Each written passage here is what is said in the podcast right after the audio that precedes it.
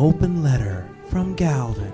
This is an open letter to the MTV show Catfish.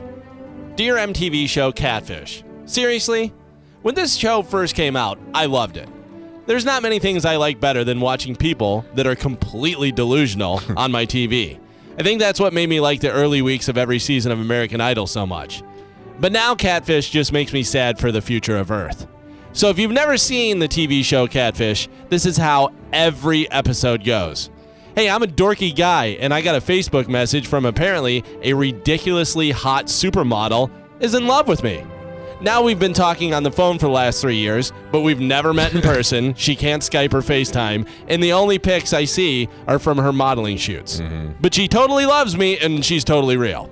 You know how when you hear about those idiots that give out their bank information to total strangers Right. on the phone just because they said that they work at their bank and then they lose every dime they've ever had? Those idiots laugh at these dopes on Catfish. And it's not just guys that are getting duped on Catfish. Nope, the girls are just as dumb too.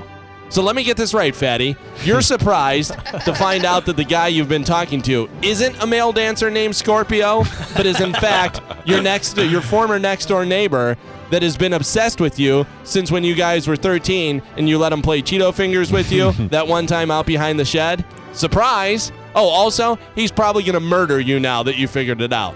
And by the way, it's never the person on the show that figures it out. It's always the host of the show, a guy named Nev. And how does he figure this stuff out? How does he do the impossible and figure out the true identity of these people? Is he some sort of super sleuth? Is he a private investigator? Did he used to work for the FBI? Nope. He just Googles them. He, go- he Googles their phone number and then he does a Google image search on their picture. How do you spend years talking to a supermodel and not think for a second about Googling them? It's pretty simple. If a supermodel hits on you on your Facebook or Twitter or any other social media, sit your phone down immediately and walk over to the closest mirror and take a good long look. if you're not a professional athlete, a rock star, or some sort of jet set billionaire, you may want to start cooking up some hush puppies and coleslaw because you just got catfish, fool.